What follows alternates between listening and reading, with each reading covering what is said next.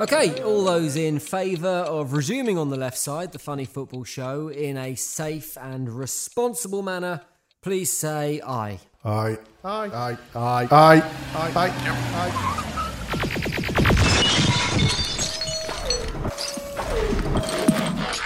Aye. And all those against? Me. Motion carried. Just a tickly cough. Great ball in, and Borussia strike first.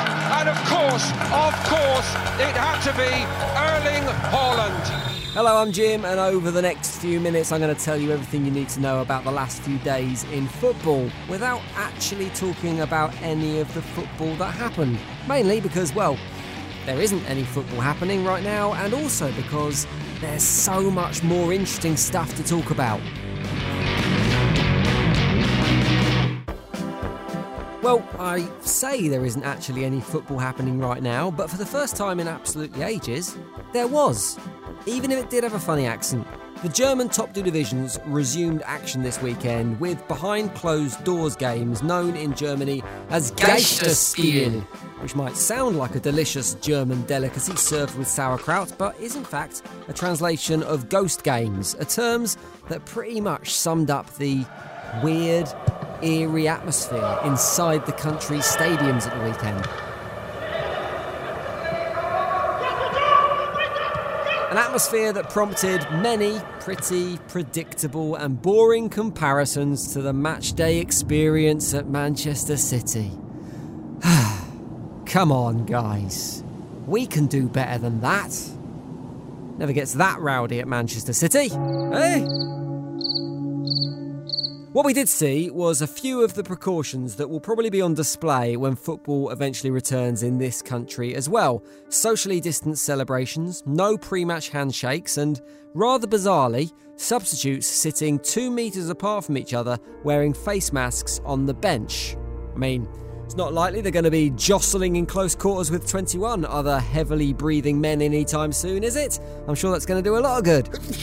What I hadn't appreciated with the introduction of face masks, however, was that the subs now don't need to do that annoying thing where they cover their mouths and whisper to teammates anymore. The masks just hide their mouths completely. This coronavirus thing could spell the end for all those tabloid newspaper lip readers out there, the unseen victims of COVID 19. Now, despite every 20 something lad, lad, lad, lad, lad I came into contact with over the last week, suddenly now being an expert on German football and a die-hard Hertha Berlin ultra because they did something on Instagram that randomly assigned them a team and they once thought about going to Berlin on a stag do but ended up in Benidorm, the TV viewing figures over on BT Sport were disappointing, with more people choosing to watch Midsomer Murders than Borussia Dortmund versus Schalke. I'd suggest some of those who chose to follow events in Causton rather than Dortmund may have done so when they realised that Steve McManaman would be on co commentary duties, a decision that would have soon been 100% validated when the former Liverpool man claimed that. Dortmund are in decent form. No, Steve, no, no one's in decent form. There hasn't been any bloody football for 61 days.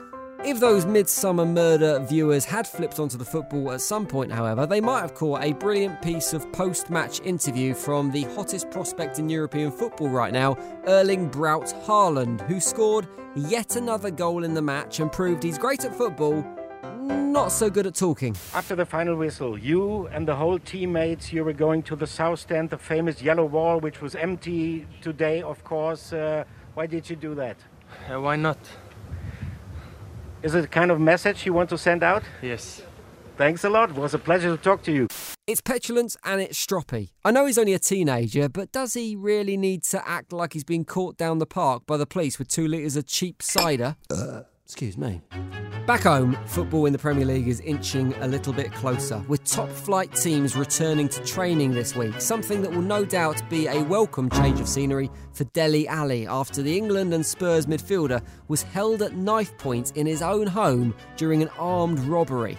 Alli thankfully escaped without serious injury, as did the people he was self isolating with his girlfriend, Ruby Mae, his brother, Harry Hickford, his brother's girlfriend, and his long term friend.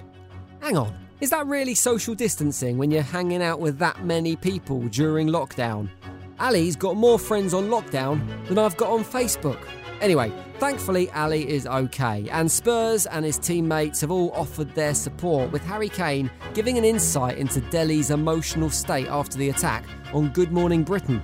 I texted him the, the day after it happened just to see how he was, and he was a bit in shock and a bit angry about the situation. So yeah, I think I think he's a little bit shaken up, but he's getting on with it. What? He's shocked and angry after an attack on himself, his friends, and his family. It's hardly a revelation, is it? It would have been much more interesting if he'd said, Yeah, Dele's really happy with the attack and has been expecting it for a while now. In other Harry Kane news, the England striker has signed up as the shirt sponsor of Leyton Orient, a club where he spent most of his formative football years. Disappointingly, this doesn't mean we're going to see Harry Kane's face on the front of Leyton Orient's first 11 shirt next season. Rather, he's offering the shirt space he's purchased to good causes, which is both great and disappointing in equal measures. I have to say, though, I didn't even know this was an option. I didn't know players could sponsor other teams' shirts. Surely, if anyone can afford to buy up the shirt sponsorship for football teams now, it is footballers. And I'm hoping this is the start of things to come. I'm really looking forward to Mr. West Ham, Mark Noble, taking the sponsorship of arch rivals Millwall for next season and instead of one of those good cause messages, maybe opting for something really offensive on the front of the shirts, like, I don't know, a Conservative Party slogan? Enough. Let's get this done. Actually, probably going a little bit too far. As for the prospect of football actually returning at some point, well, it does look like it's on the cards, with the UK government suggesting that a bit of soccer being back on the telly could help the nation's morale, which I'm not sure I 100% agree with. I'm a West Ham fan, and I can't remember the last time that watching football actually raised my morale. But whatever. The weird thing is that Boris Johnson must be so obsessed with the idea that football should return at some point that he's even talking like a football manager and encouraging the country to stay alert. We must stay alert. It's almost as if he's trying to convince the UK not to concede a sloppy 43rd minute corner rather than defend an invisible and deadly virus. So if Boris is going to talk like a football manager, then actually it makes Colin Murray's idea that he offered on BBC Five Live when discussing lockdown measures seem not quite so ridiculous. We started this lockdown and we were not in a great place, right? We, you know, this was it was unprecedented. It feels to me like we're at half time, and and and the, the team talk is we're getting on top of this. We're edging this. We're not we're not winning by much, but we're starting to see signs that we're getting on top of it. No step overs, no Cruyff turns, no mazy dribbles down blind alleys. Keep it simple, stick to the plan, 100% work ethic, head down, be humble, we'll get there. That puts it into very nice lingo, actually. Instant soccer speak for coronavirus.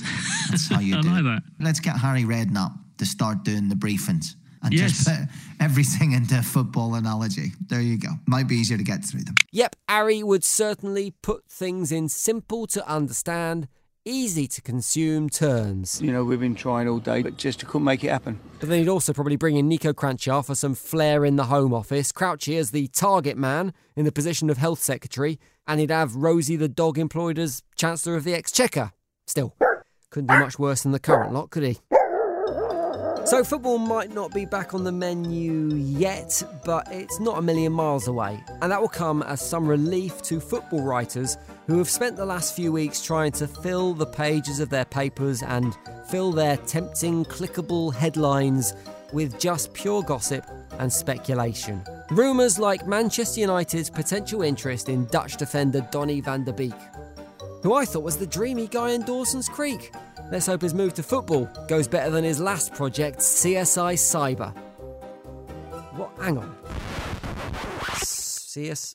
Donny. What? No. No, don't get it. Dawson's Creek. Google it. I'm aware of Dawson's Creek. Well, the, the lead guy who everyone fancied was called Van de Beek. Right. So that's the gag. Okay. So, in order for people to understand that joke, they need to be aware of Dawson's Creek. Yeah. And know the name of the actor who played the lead character in Dawson's Creek. I think most people would know and that. have knowledge of projects that he worked on post Dawson's Creek and how they did in terms of audience figures. Well, yes, but I mean, it's the kind of. Do they need his mother's maiden name too? Maybe two utility bills in his name? Dick. Yep. The sooner that football is back, the better it's going to be for everyone. Right, that's it for On the Left Side. Thank you very much for listening to this podcast. I hope you enjoyed it. If you are a regular, thank you very much for coming back again. Make sure you've hit subscribe, make your life easy. It means you'll get the new episodes as soon as they're ready rather than you having to look for them.